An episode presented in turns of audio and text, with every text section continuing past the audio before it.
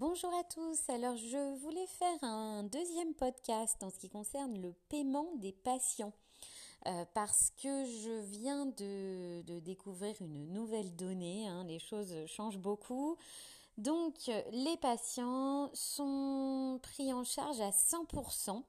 Donc dans vos logiciels de télétransmission, il faut euh, cocher soins particuliers exonérés pour que ça puisse passer. Voilà. Euh, alors c'est vrai qu'on a parlé du coup de la plateforme pour rentrer tous les tiers payants intégral. Bon bah là de toute façon euh, c'est réglé.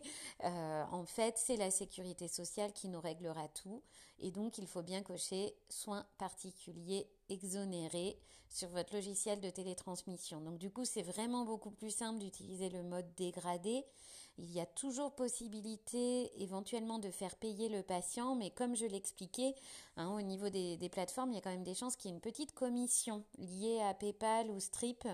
Euh, et pareil, l'organisation des virements est quand même assez complexe. Donc euh, voilà, je voulais faire un petit euh, podcast vraiment tout petit rectificatif parce que je ne suis pas sûre d'arriver à supprimer l'autre podcast qui a dû paraître sur tout un tas de, plateformes. Voilà. Merci à vous. Revoir.